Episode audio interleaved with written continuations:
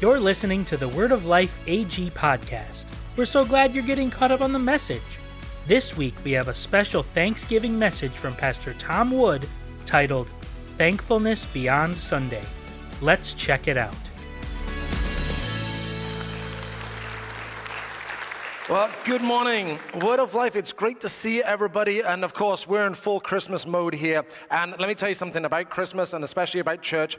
If you invite someone to church around Christmas time, they're more likely than any other time in the calendar year to say yes. And so, especially as we think about our Christmas Eve services and Carols and Cocoa coming up Friday, I'm giving you an absolute solid gold, put it in the bank promise if you bring someone, you will not be embarrassed and you will not regret it. I promise. They're going to have a great time as we gather together, celebrate the birth of Jesus. Come on, somebody, and have a great time. So if you do invite someone, I promise they will have a great time. Last year was absolutely fantastic. Who was here, Carols and Cocoa, last year?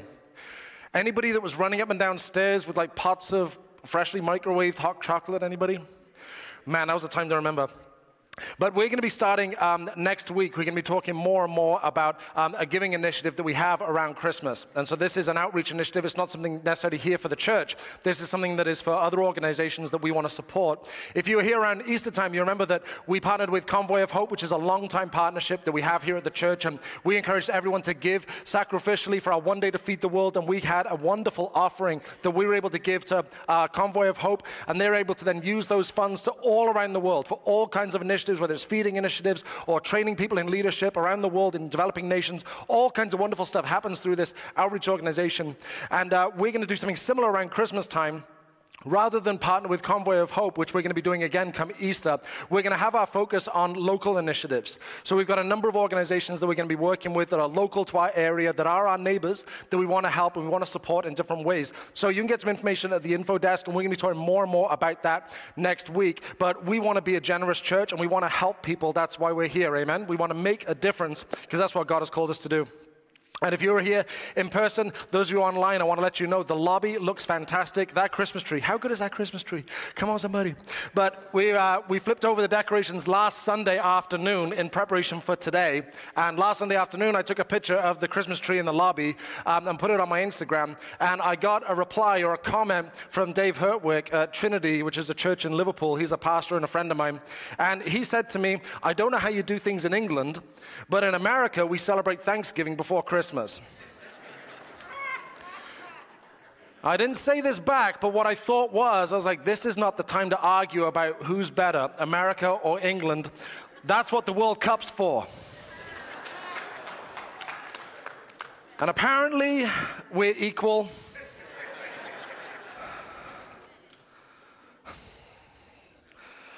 I tell you what, man, the English national soccer team, they should work for an elevator company because they love letting people down. All right. if I was in a church in England right now, everyone would know what I'm talking about. All right. Well, I hope you had a great Thanksgiving and hopefully it wasn't ruined by soccer like some of us.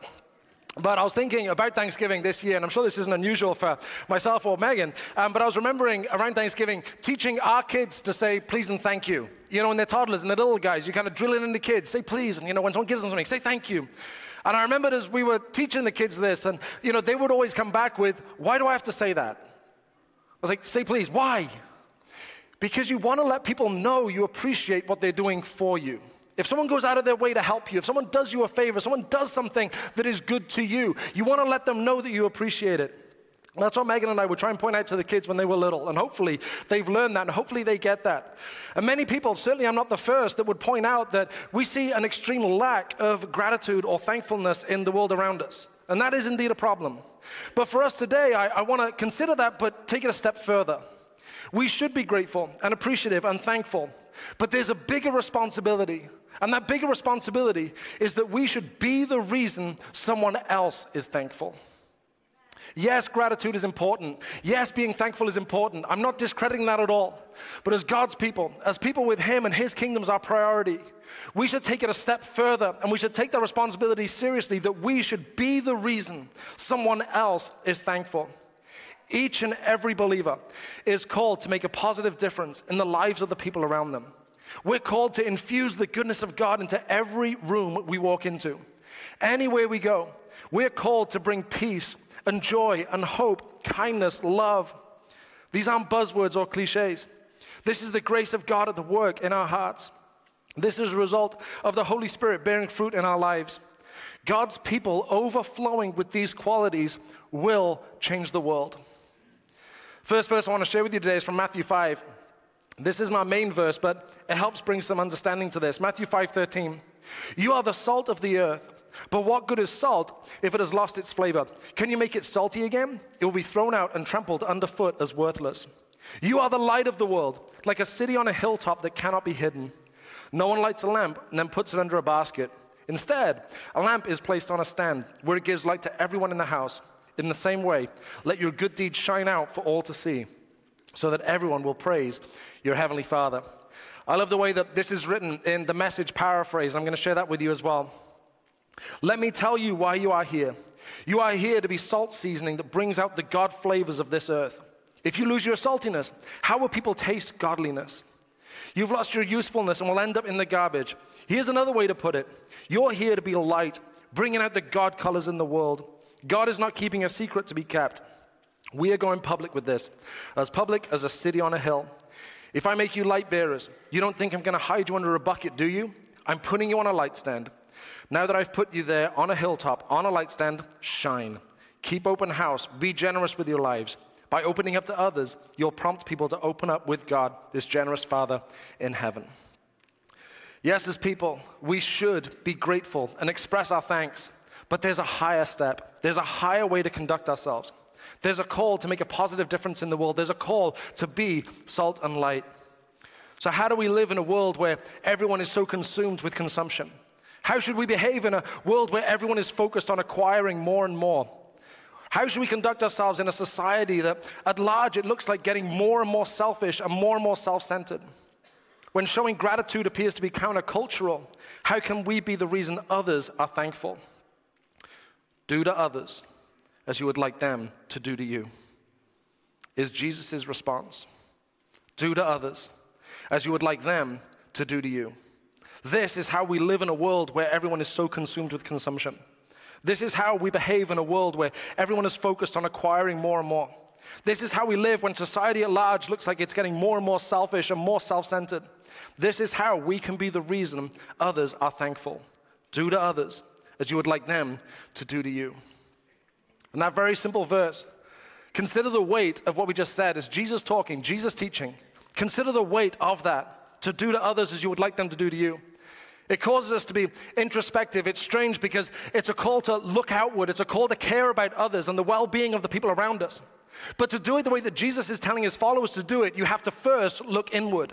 You have to consider yourself, what you care about, what matters to you, your feelings, your responses, what you care about, how you would react in situations.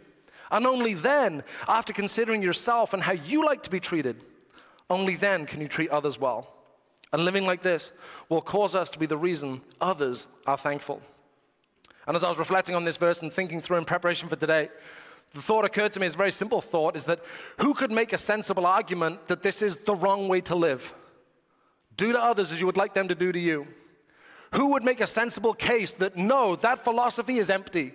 Who would say that moral guideline is wrong? Who would say that set of ethics is going to lead you bad places? Nobody could make a sensible argument that that is the wrong way to live. It's something where we would all gather and we would all agree that yes, Jesus is correct. This is the best way we can go through life.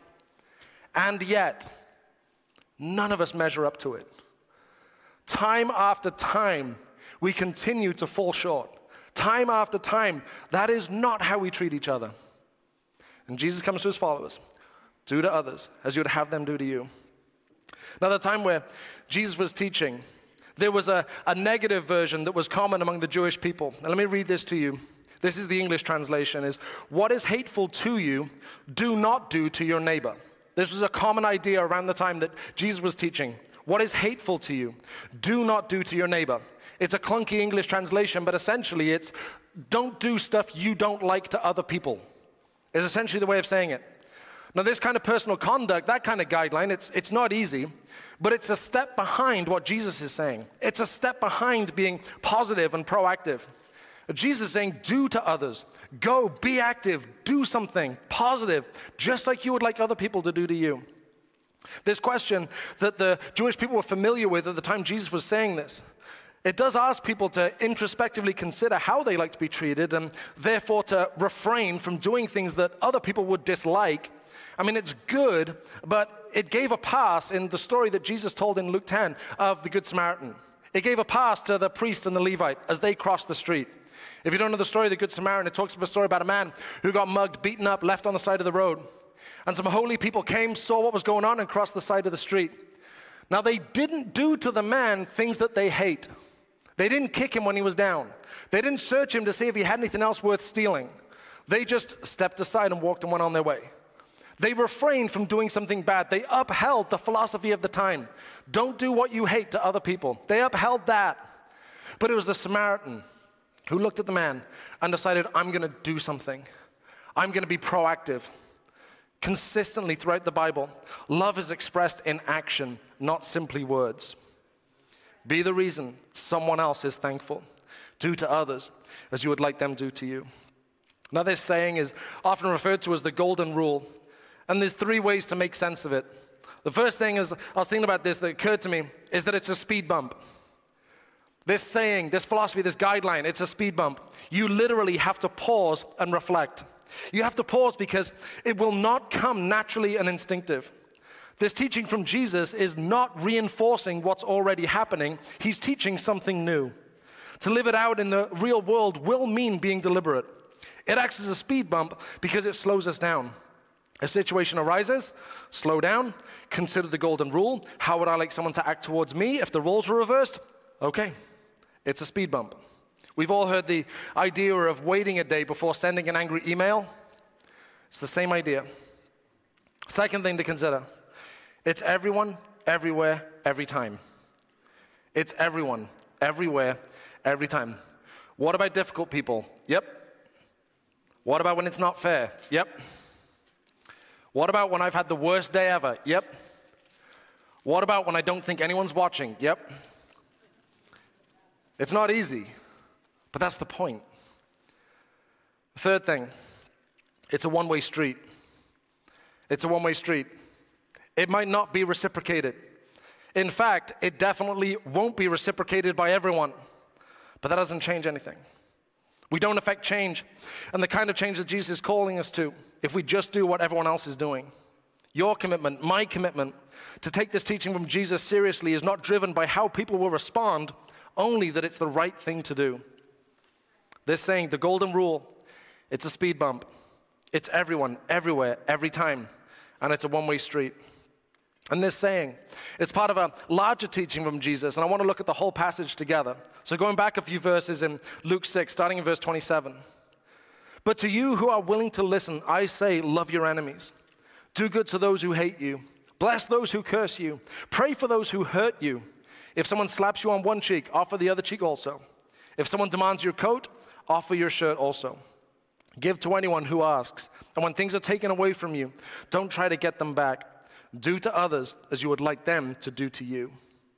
If you love only those who love you, why should you get credit for that? Even sinners love those who love them. And if you do good only to those who do good to you, why should you get credit?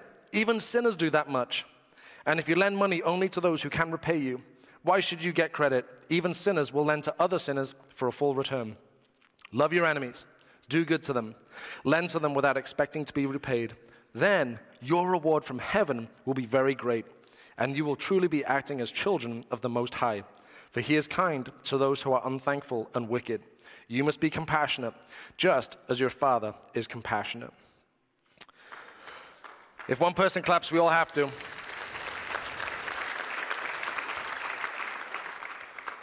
Love your enemies. Do good to those who hate you. Turn the other cheek. Give your shirt also. Give to those who will never repay. It's tough to read this passage because it's very easy to see how drastically we are not living up to this. The final verse, you must be compassionate, just as your Father is compassionate, means there's two ways to think about this. This challenge from Jesus is how does God act? And therefore, how should we act? How should we act? These verses don't really need any interpretation. They speak for themselves as they're read literally, and yet they're shocking to us. There has never been a time in human history where these words from Jesus would have been widely accepted and easily lived out. At any point in history, when this teaching from Jesus was repeated, people have gotten their backs up because it's so counterintuitive. But Jesus is telling us that how we should act is determined by how God acts. Jesus taught, if you live like this, then you will truly be acting as children of the Most High, for he is kind to those who are unthankful and wicked. You must be compassionate, just as your Father is compassionate. Now, we cannot imitate God's power or sovereignty or majesty or authority. But we can and we should reflect some of his qualities. The call for us to be the kind of people who don't deserve, and those for us to be kind to people who do not deserve kindness and don't deserve second chance and don't deserve generosity. That's a difficult pill to swallow. But it is God Himself who sets the standard. It's God who makes the first move. He is kind and compassionate to people who are unthankful and wicked. Jesus says this in Matthew 5 he gives his sunlight to both the evil and the good, and he sends rain on the just and the unjust alike. We don't reflect God by treating people as they deserve, but by showing kindness to all. We don't reflect God by treating people as they deserve, but by showing kindness to all.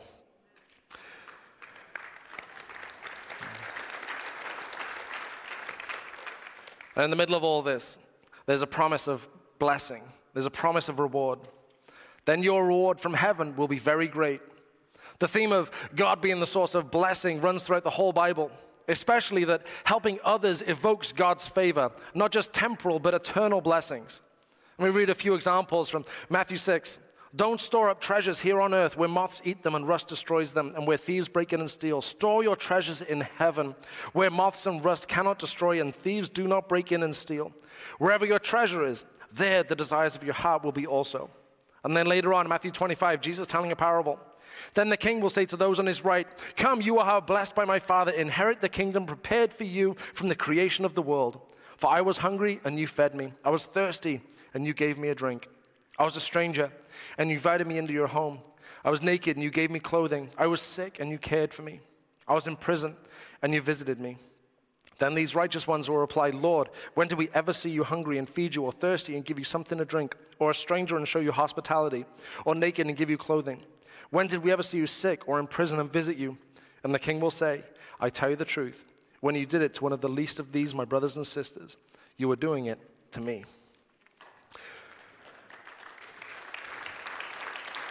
And then Paul writes this to the Philippians. As you know, Philippians, uh, you Philippians were the only ones who gave me financial help when I first brought you the good news and then traveled on from Macedonia. No other church did this.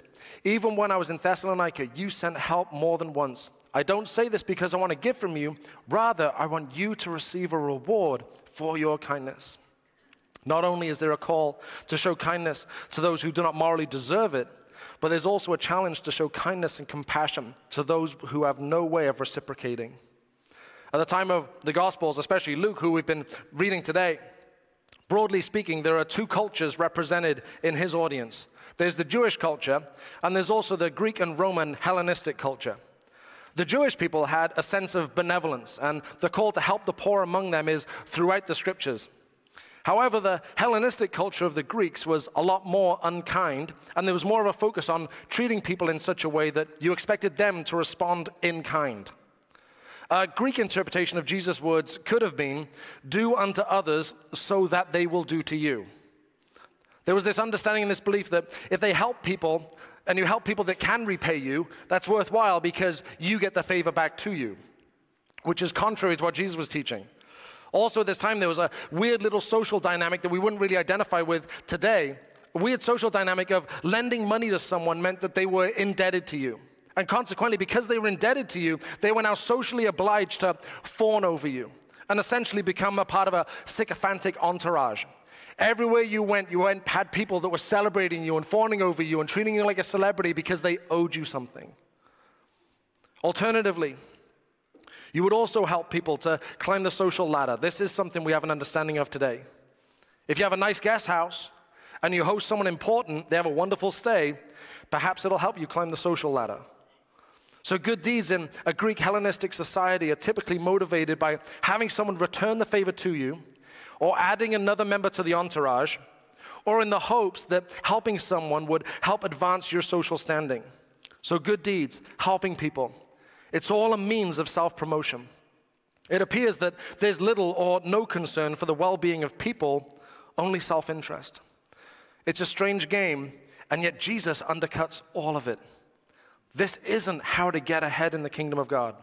It's God's blessing that'll get you ahead in life. Lining ourselves up with God's values and His heart and His concerns. That's what invites blessings into your life. Not people owing us favors, not crowds of people cheering for us because of our generosity, not helping the right people so they can help us move up the ladder, but by trusting God and helping people because that's what He does. Seeing that kicking people when they're down is not a victory. If blessing and prosperity comes from God and not from people or government or society, then we get ahead by caring about what God cares about. We invite His blessing when we lift people up, not holding them down. We don't get ahead by pushing people down, but by lifting people up.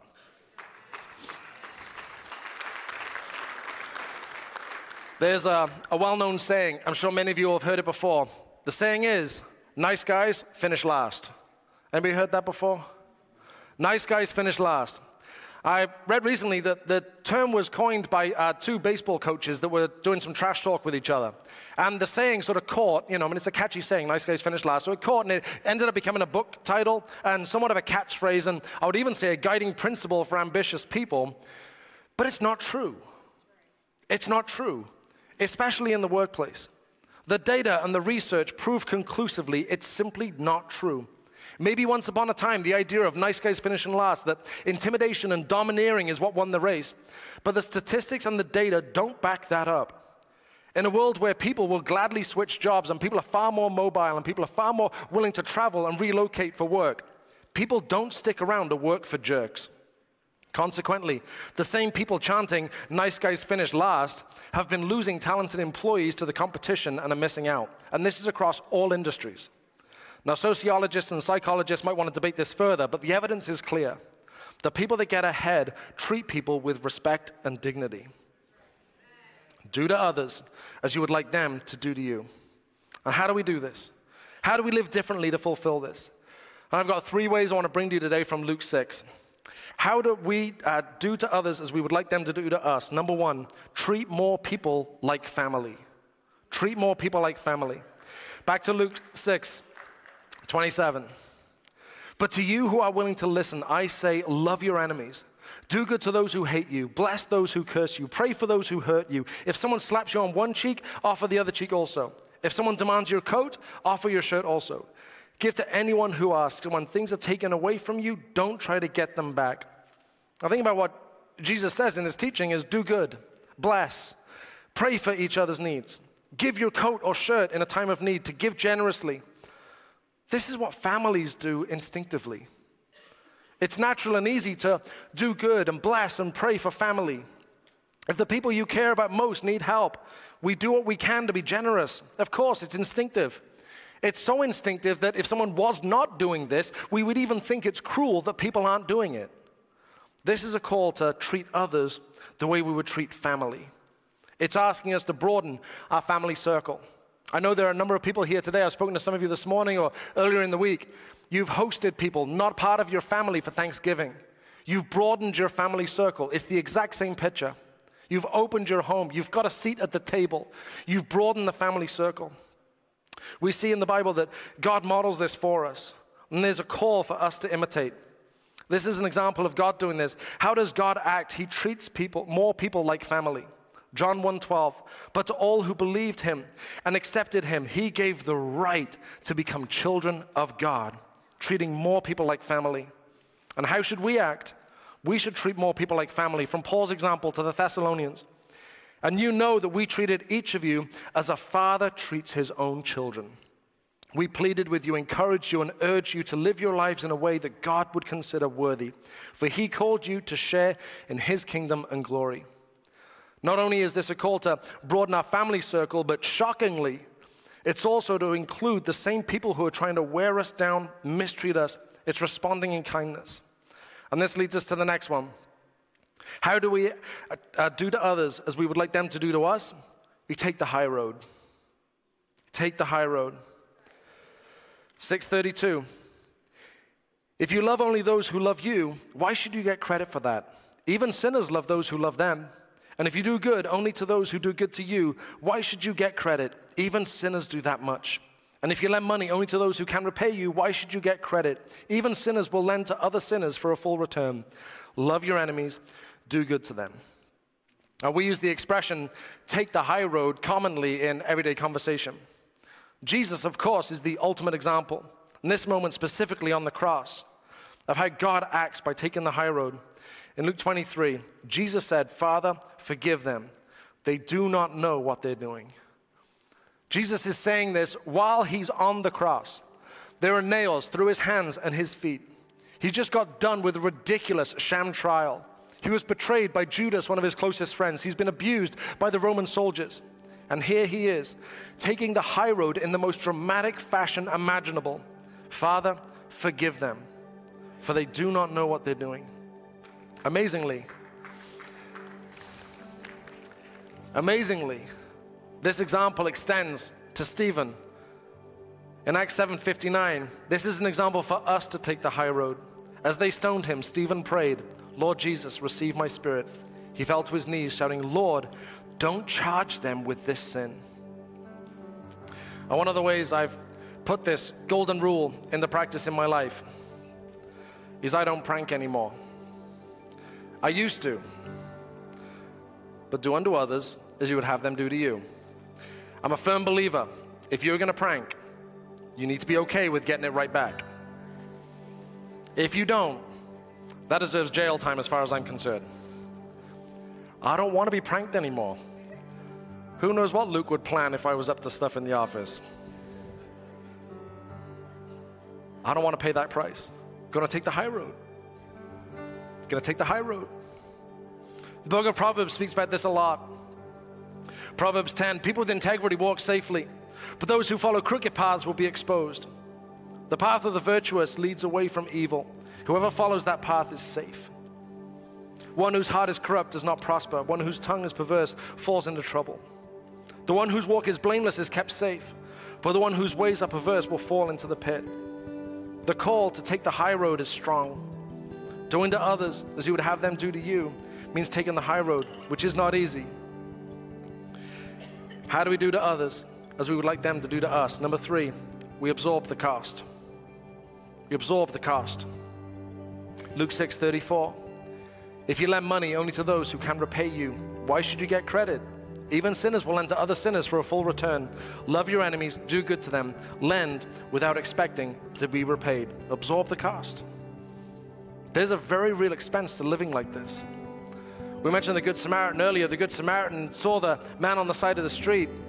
Not only did he make sure he was okay, but he lifted him up, took him to an inn, and paid for his stay. There's a cost, a very real cost. It's a one way street. There's no guarantee that it's going to be reciprocated. In fact, I would go the other way and say there's a guarantee it will not always be reciprocated.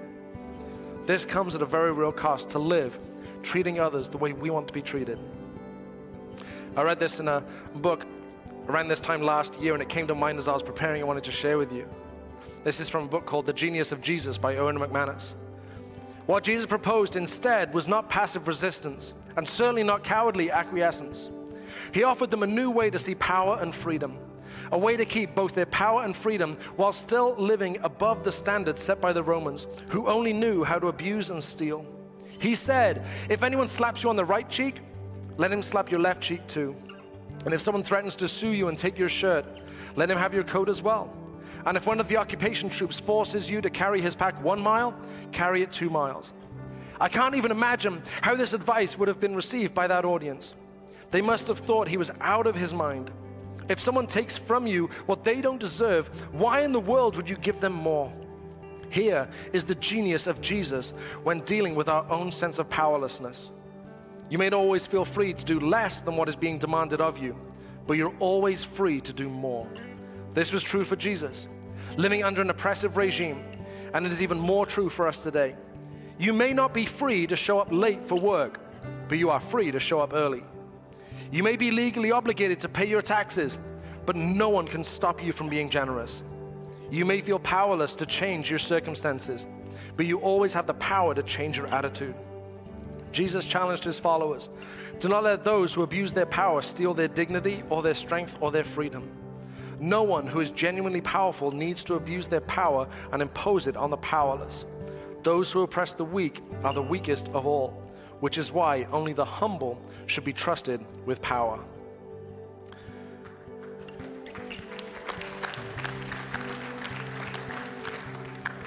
God absorbing the cost is most significantly seen in the message of the cross.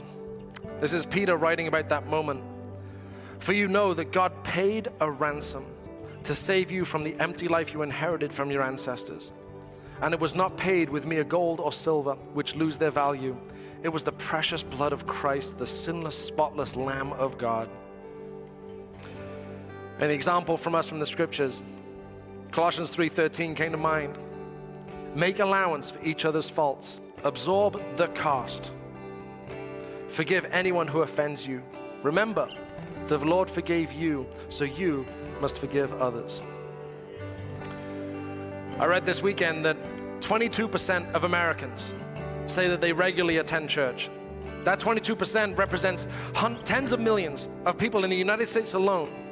What would happen if all 22% went into work Monday morning or college or school or wherever and they resolved that they're only going to treat others as they want to be treated.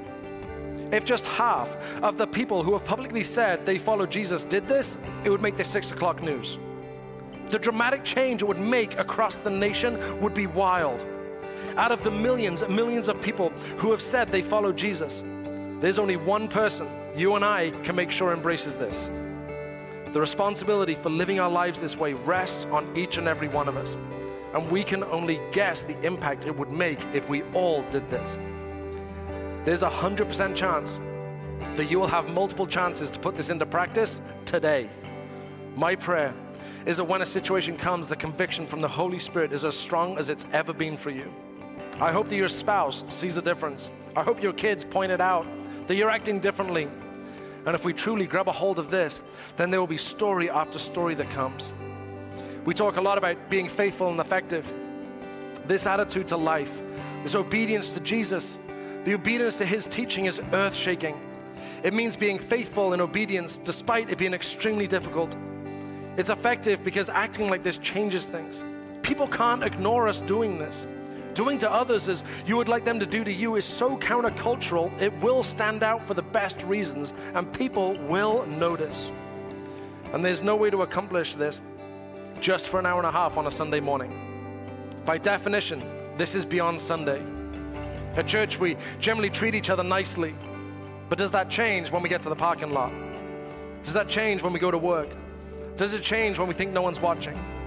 If we're living out and embracing our faith beyond Sunday, this verse is important as it's ever been. This attitude is life changing, simple, but life changing. Be the reason someone else is thankful. Do to others as you would like them to do to you. Three ways to think about that verse it's a speed bump, it's everyone, everywhere, every time, and it's a one way street. We don't reflect God by treating people as they deserve, but by showing kindness to all. We don't get ahead by pushing people down, but by lifting people up. And how do we treat uh, how do we do to others as we would like them to do to us? We treat more people like family. We take the high road and we absorb the cost. And then your reward from heaven will be very great, and you will truly be acting as children of the Most High. For he is kind to those who are unthankful and wicked. You must be compassionate, just as your Father is compassionate. A couple of questions for you. If you have a moment, write these down, take a note somewhere. Hopefully, there'll be a chance this week for you to reflect on this and perhaps be a challenge. Talk it over with somebody. The first question I want to put to you is Are you prepared to absorb the cost? There is a cost. There's no discussion about it, no debate about it. There is a cost to live treating others as you wish to be treated. Are you prepared to absorb the cost? Second question When is it most difficult to do to others as you would like them to do to you? When is this most challenged? When is this hardest? When does this feel the most difficult for you? When is it least natural to do this? Because once you know and once you can identify it, maybe then you can start to see a difference come. Do to others as you would like them to do to you. Living like this is introspective. We have to pause, we have to think before we treat others well. But who could argue against this? Who would make a rational case that it's actually wrong to go morally and ethically like this through life, that this be your moral guide? Who would make a sensible argument against that? This is something that I would assume everyone would agree with Jesus on. And yet, we can each of us think of countless ways we're failing in this. I don't want to get consumed with what other people are doing and what's happening out there and what's going on in the world today. No, just for ourselves. You and I, we have dramatically failed at this. I have. I've got a list. It's a pretty long list where I have failed dramatically in this. It's not as long as Megan's list, but it's a long list. With that in mind, I want to share with you one of the Psalms I read this week Psalm 49, Psalm verse 7. Yet they cannot redeem themselves from death by paying a ransom to God. Redemption does not come so easily, for no one can ever pay enough to live forever and never see the grave.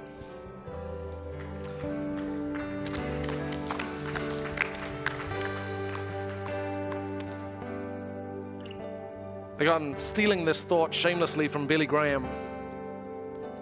But when we get to heaven, those of us that have placed our trust in Jesus and our faith in Him, when we get to heaven, there will be people from all over the world, each and every four corners of the globe, all manner of backgrounds and cultures, people from everywhere who have responded to the message of Jesus will be in heaven. And when we get there, there's one thing we will all have in common one thing out of all the differences that people have, all the different people through the ages that are there in eternity, the one thing that we'll all have in common is that we understand without any question, any doubt, any argument at all, that we don't deserve to be there. That's the one thing we'll have in common. From all the believers that have ever put their trust in Jesus, the one thing we will have in common is that we know beyond a shadow of a doubt we do not deserve to be there. And that, my friends, is the starting point of a relationship with God. Is coming to the end of ourselves and realizing, I don't deserve this. There is a separation between me and God, and I've got no one else to blame. That gap between me and God, just like we read in the psalm a moment ago, I cannot fix this myself. I cannot do enough. I cannot be good enough. I cannot earn this. I need a Savior. And when we get to that moment of recognizing I need a Savior, the message of Jesus becomes the best news anyone can ever hear.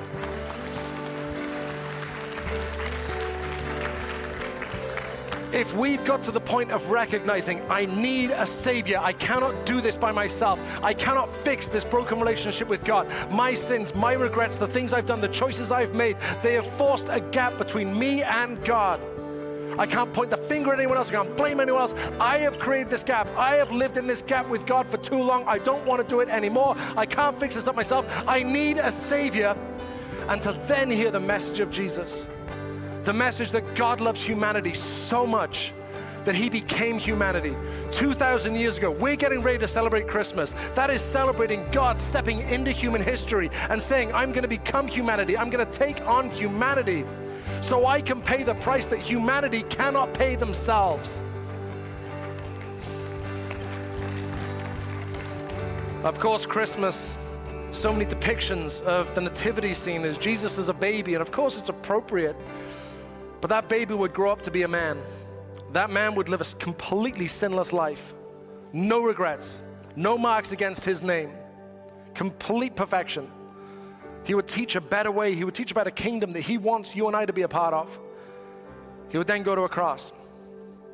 He would then, on the cross, take on the sin of the world. He would pay the price that we cannot pay so that the gap that exists between humanity and God could be fixed and whole. And perhaps, I don't know the reason you're in church today. You may be here because someone invited you, maybe here because it's Christmas time, and I guess, you know, going to church at Christmas time makes sense. I don't know your story, I don't know what's happened in your life. I don't know your list of regrets, but I'm sure you have one just like each and every one of us does. My friend, I want you to know that God loves you so much. It was demonstrated and proven on the cross when Jesus died for you and died for me. So I want to ask everyone here, if you want to just closing your eyes and bowing your heads, just give some, some discretion to everyone around us and give us a chance to focus on what really matters right now. But if you be honest and brave enough today to say, Tom, you know what? I'm not following God, but I want to start. I've got to that point in my life where I know that I need a Savior. And I want to accept Jesus as that Savior. I want to start following Him. My friend, I'd love to pray for you. And this is the best decision a person can make. If that's you today, would you mind just putting your hand up in the air? I'm not going to do anything to embarrass you. Thank you. Wonderful. Amen. Thank you. Amazing. Yes. Come on. Anybody else here? When we pray together as a church in just a moment, I'd love to know who we're including in that prayer. Wonderful. Anybody else here today? I'd love to pray with you. Amen. Anybody else? Wonderful. Come on, Word of Life. Let's celebrate with people making the best decision someone can make today. Wonderful.